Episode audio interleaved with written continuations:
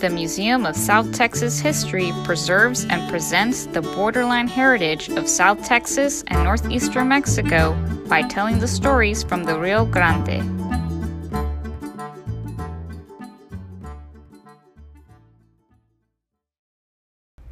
Hello, I'm Pamela Morales, the Communications Officer at the Museum of South Texas History. Welcome back to Stories from the Rio Grande. If you heard the previous episode, you might know that this podcast is giving people of the Rio Grande Valley an opportunity to share stories that complement the museum's exhibits. In this first season, Neil Cassidy shares his perspective about working in the fresh produce industry.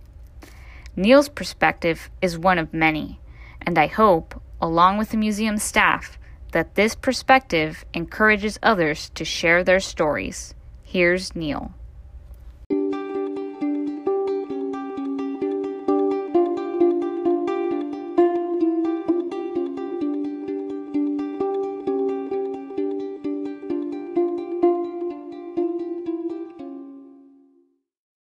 Hello, Neil, and welcome back.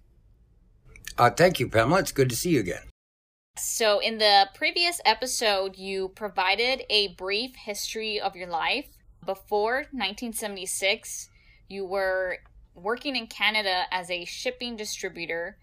Then you moved to the Valley to work for Griffin and Brand. Is that correct? Yes, Pamela. I was, I, I was looking to move to the point of production sales, and Griffin and Brand had an opening, and I was very lucky. Before we get started, I'd like to give some context about the fresh produce industry that is highlighted in the River Crossroads exhibit here at the museum. Uh, that particular exhibit has the packing shed, which is uh, in the middle of the exhibit, and it has a sign that reads Magic Valley Produce Company. It says of the history that investors came to the valley in the early 1900s, mostly in thanks to the railroads, and also the region was heavily marketed as the Magic Valley. The land had been cultivated, making it possible to grow almost anything. And then 1920s and 30s, the agricultural based economy and the towns began to thrive. And then 40 to 50 years later, when Neil, were working for Griffin and Brand, the industry was still at its height, economy wise. So, in your opinion, what made the Valley so exciting, most especially during the 1970s and 1980s? Pamela, fresh produce was a huge deal and the leading employer of labor in this area. The Rio Grande Valley was number three in the nation for winter fresh produce production. Uh, California was first, of course, with its southern San Joaquin Valley and a huge swath of winter productive land from Santa Maria down to San Diego on the coast. And then in the desert from, from Palm Springs to Calexico, they are giant. Florida was number two with winter productive land from Miami to Orlando, interrupted only by the Everglades. Inside our little 100 mile long and 50 mile wide rectangle Valley farmers grew enough fresh produce to keep us at number three. Considering, you know, the whole the whole country, that's still a really good place to be in. Although there are fresh produce companies still in the region, uh, most cities in the valley, such as McAllen, Pharr, Mission, and Brownsville, are known to have lots of cold storages for produce that comes from Mexico and then it's sold across the country. I believe those cities have busy international bridges and create, as most people would refer as economic engines. Most would say that this is in effect of NAFTA, the North American Free Trade Agreement that was established in 1994. But uh, during your time, where was the hustle and bustle I mean, where could one see that the fresh produce industry was the economic engine for the valley? Definitely uh, the morning commute on 23rd Street from Dove to Nolana Loop was the place to see the action. The morning commute was easy, but by noon, That stretch had become as frenetic as the midway at a county fair and almost as loud. By the evening commute, 23rd Street had become a traffic madhouse because the three one of three of the largest shippers of fresh produce in the Rio Grande Valley were located on the east side of 23rd Street between Brand Drive and, and Fox Drive. Obviously, Valley traffic isn't as bad as Austin or Houston, but right now it is kind of a mess. Expressway 83 or, you know, Interstate 2 is going through construction and all of that, so there's some slight backup traffic. Did any of that traffic on 23rd affect the commuters around the valley? Uh, yeah. The traffic buildup in a day began like this. In the early morning, only a few 18 wheelers would be driving around going to pick up product that they knew was all ready to load. By late morning, many of the smaller bulk harvest trucks uh, were arriving at packing sheds delivering product, and some more 18 wheelers were arriving to look for their orders, which would hopefully be ready shortly. And by late afternoon, the 18 wheelers and the harvest trucks were really coming in and the trucks for, with product from Mexico from the border that had just cleared customs uh, would come in too. And as you can see, the the traffic was a mess around these large facilities by the late afternoon, and commuters were trying to get home from Raymondville to Rio Grande City. That repeated itself because there were over 200 produce loading operations.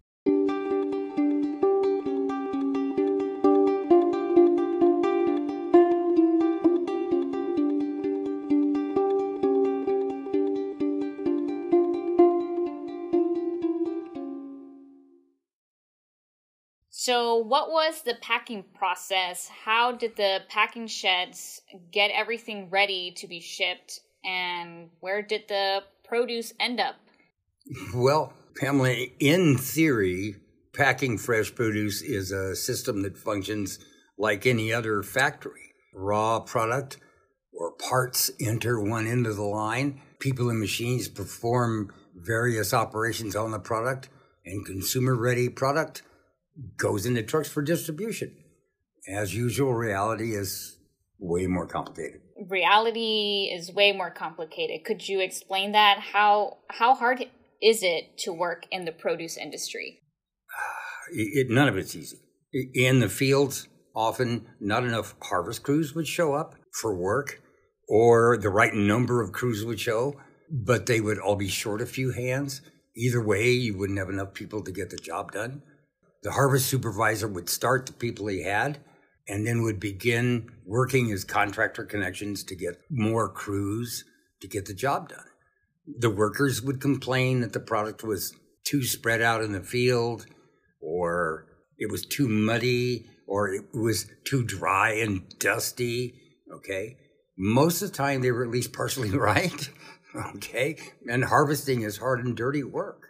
But uh, after harvesting, harvesting, where does the produce go? Uh, does it go to a facility? It went to a facility most people call it a shed. Even if it was giant and modern and everything, they call it a shed. And it had its own emergencies to start the day. For example, two two forklifts wouldn't start, say. The loading foreman is trying to get two rental fork trucks on the phone, and the repair technician is trying to solve the, the problem. Orders have to get loaded. On the packing line, uh, for instance, one maintenance crew will be replacing a broken chain drive, and another crew would be replacing a worn conveyor belt that might break during the day. The stress is high. If the machinery wasn't ready for operation when the packing crew arrived, the crew had to be paid for just standing there. Okay? So the maintenance guy had to get their job done. If the trucks with harvested raw products were held up too long getting unloaded because of the packing line problems, the field harvesting crew would be forced to load product even later in the day and into the night sometimes. If that happens, the entire packing crew might be held late and be on overtime for the last part of their day. and packing costs will will skyrocket. So everybody was under the gun. Is there another reason why everything must happen in a timely manner? I'm just assuming that also produce isn't easy to keep fresh. No. Uh, and speed is the thing all the way through the process. And speed is necessary because your product's dead. When a product's been harvested by severing it from its root system, it's been effectively killed. And as with all dead things, produce begins to decay. The race is on to get the product hauled to the packing plant. The urgency is like a code blue in a hospital, really. The field harvest truck moves as quickly as possible. The truck is a 20 to 25 foot long flatbed with slat sides uh, that are six feet high or more. And when it's a, when it arrives, it's driven up onto a, a sharp angled ramp tips the truck probably to the right mostly. And then the the bottom four or five slats are actually a door, and you open that, and the product runs out of the truck, sometimes with a little hand help, down onto a conveyor, and the belt whisks the product up into the building. Then what happens in the building? In the building, on, on both sides of that crowded conveyor belt, sharp eyed and quick fingered graders snatch the defective pieces out of the narrow, flowing river of produce that's whipping by them. The defectives are sent down a chute to another conveyor and out to a truck which takes the discards away. The conveyor flow continues to a roll sizer. Uh, a roll sizer is a line of rollers, like look like a line of rolling pins, set at a slight V angle. Uh, as the produce passes down the channels of the V, the smaller fruits fall down between the rollers as they're narrow, and then as they widen, the larger fruit falls out down into a chute and onto a packing table station. The packer picks up the product and places it into the carton, and when a box is filled, he places that onto a conveyor, which terminates at the pallet stacking station. A full pallet, they they they pack a full pallet with a configuration that will allow refrigeration to pass through it. And, and the full pallet is then taken by a forklift to the cold room. Once the product has reached the cold room, the, the code blue kind of relaxes, okay, to intensive care mode.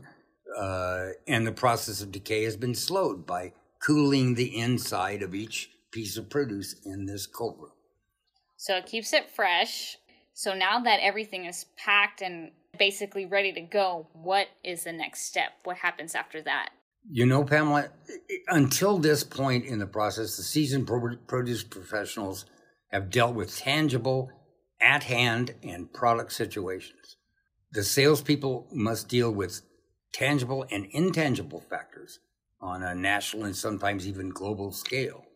As an example of a typical day in a fresh produce sales office, maybe the first call of the day to, into the sales office is from a retail chain buyer in the northeastern United States. Buyer is canceling four loads of product which he had booked for shipment today and tomorrow because a freak snowstorm had paralyzed the traffic in the entire area. Uh, and his sales will be stopped. And then, as a produce salesman, you would express concern and best wishes for the guy's situation and form a simple and obvious tactical plan in your mind by the time your conversation is over. Okay? All you need now is numbers. Okay? Scanning today's and tomorrow's orders, the salesman, salesman sees that 12,000 packages are on order by customers in the storm affected area. Okay? He must call customers to the south of that storm's path. It needs to be done this minute before some other company's salesman make that move. Uh, over the next few days, 18 leaders will come and take all the produce away. But the daily cycle of control panic continues.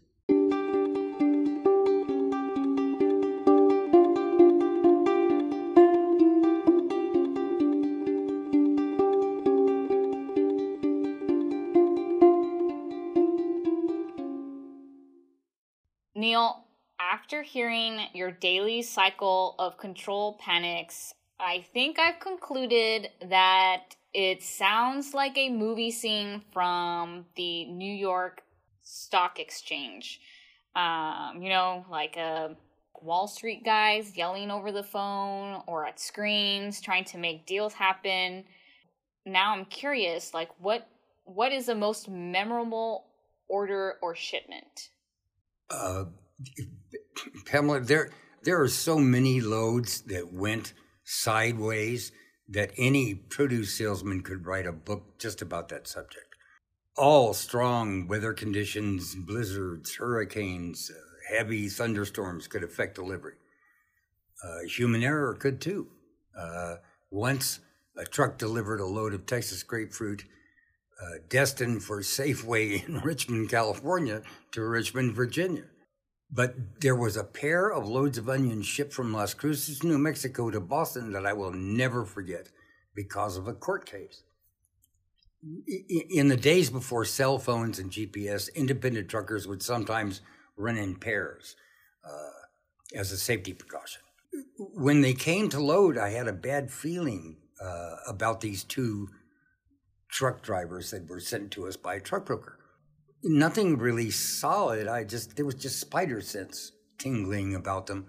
The drivers' names uh, were Ivory Lee Wilson and Willie James Bibbs, and yes, I have remembered their names since 1978. The load should have delivered in three days, but there was no sign or of them or any word on them.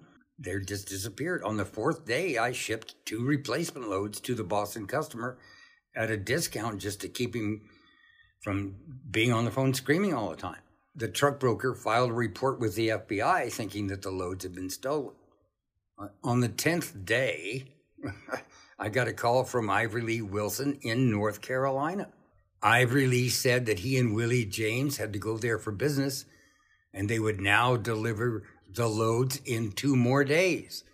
Well, Boston was out, so I told him to deliver the loads to Brand Brothers Othal's younger brother's wholesale house uh, in Atlanta. And then one year later, I read in the Packer, uh, produce industry newspaper, that Ivory Lee Wilson and William James Bibbs had been arrested in North Carolina on a charge of slavery. They had held people against their will to use as harvest labor in the vegetable fields. Slavery in our time. And in some cases, that is happening in certain areas around the country. You know, a very sad uh, thing that's still happening. But now I'm wondering during your time at Griffin and Brand, which produce or citrus was selling like hotcakes? during this time, grapefruit was a steady mover uh, until 1983, of course. And Griffin and Brand owned controlling interest in Alamo Fruit, which was a large citrus packing firm in Alamo.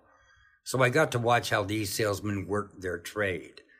Uh, the grapefruit market never went berserk, but it always moved along at a profitable level because there were three or four outlets for the fruit. Uh, the packers could sell the fruit to the retail trade, or to the gift fruit trade, or to the school fundraising trade. I don't even know if that exists anymore, or to the juice plant. They would take the the fruit that wasn't suitable for the other customers.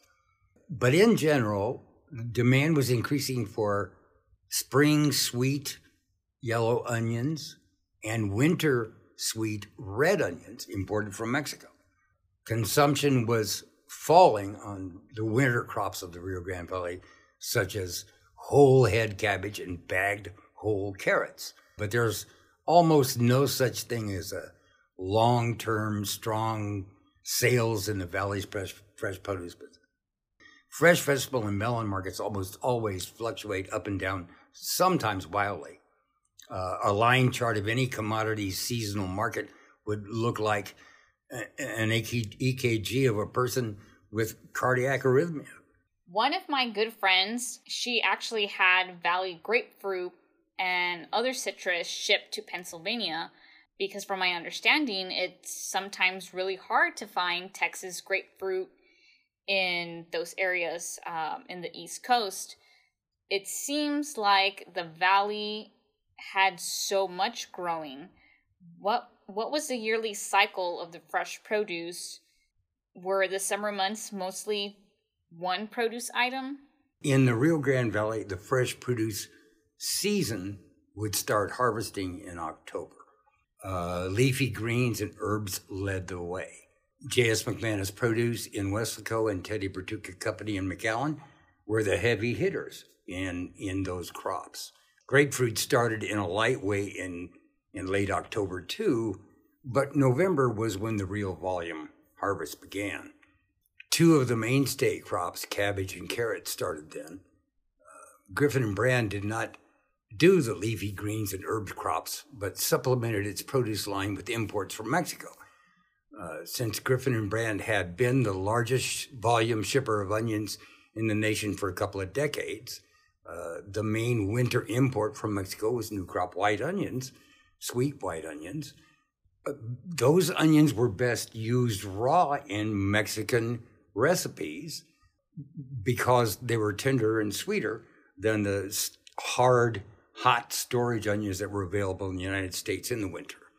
Through the winter, Griffin and Brand and others imported cantaloupes, cherry tomatoes, strawberries, bell peppers, cucumbers, and other produce. Look, there were there were other produce shippers who sold all winter and never loaded a package of produce grown in the Rio Grande Valley. It was all imported limes and watermelons and mangoes from Mexico. But they created a lot of valley employment.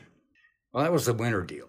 Uh, and it was it was sometimes exciting, like like a ride at the county fair.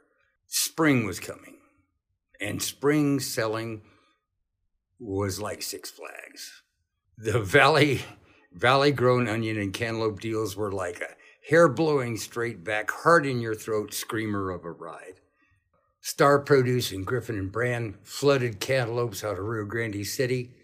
Plantation Produce pushed melons out of Mission. Teddy Bertucca Company and Griffin and Brand added more to the flow in McAllen. Elmore and Stahl poured in from Pharr, as did Rogers Produce from Edinburg uh, and Rio Fresh from San Juan. Lamantia Cullum Collier and J.S. McManus gushed melons from Weslaco. All of these streams formed two rivers of great cantaloupe loads flowing up highways 281 and 77. It was an amazing thing to see, but it was even more fun to sell. I do apologize to melon shippers, which I didn't mention. If the cantaloupe deal was like the the, the 2010 Rio Grande River flood, you remember that? The onion deal was like a full on over the levees Mississippi River flood. Uh, Star Produce was in this, and there were packing houses all over the valley, all the way down to Charles Wetegrove Company in Raymondville. I remember one year when, at the peak of the deal, Griffin and Brand packed 80,000 bags of onion a day for a week or 10 days. That's 4 million pounds of onions per day that would fill 100 or more 18 wheelers. That was just from Griffin and Brand. Admittedly, they were the largest in the country, but there were many others pushing large numbers of onion bags down the road, too. Fresh produce salesmen have my respect. They work in multitasking and stress conditions that most people cannot or will not tolerate. But among this band of brothers and sisters, there are we few, we, we deranged few, who feel electrified and most alive in the peak stressful situations. The spring season was the time that got my blood up. It also pushed up my blood pressure and resting heart rate. Once during the spring season, uh, blood services called me asking me to donate my rare blood type for a child accident victim. I left the office immediately. Uh, upon arrival, the blood tech followed their procedure by taking my blood pressure and heart rate. And then he left instead of talking to another employee for 10 minutes or so, and then returned and took my blood pressure and heart rate again. He asked me if I had run down to their office. Now I was getting impatient. Okay. And I said, No, what makes you ask that? He explained that my blood pressure and resting heart rate were way too high for them to take blood. I simply said, It's onion season, and walked out. I know he didn't understand, but my vitals would remain high until the end of the season.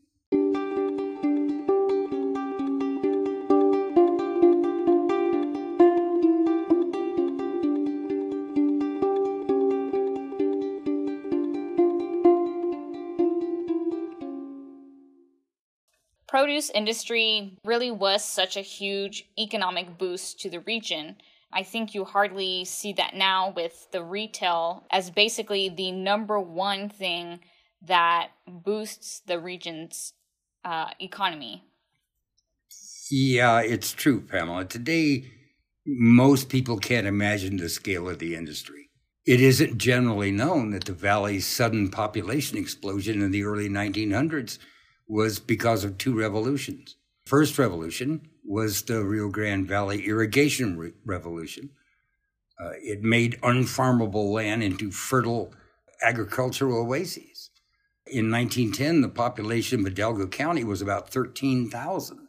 That's not enough hands to operate any moderate sized fresh produce industry.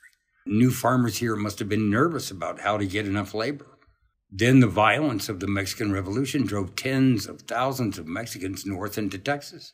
And now the farmers had the necessary labor to begin an industry, and the refugees had jobs.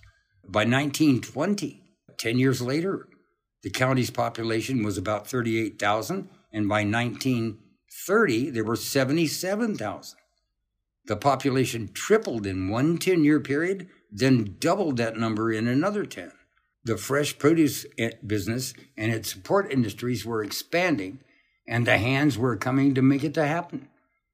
The industry was a major employer here until its contraction uh, in the early 1990s. Definitely, but before we really dive into the the decline of the fresh produce industry, we still have a few more episodes. So, could you summarize the next episode for us? Yes, I will describe the loss of empires as I saw it. Uh, the freeze of 1983 was a punch uh, from which the citrus segment of the industry would never recover. Fall of the giant fresh produce companies was a slower and more complex collapse.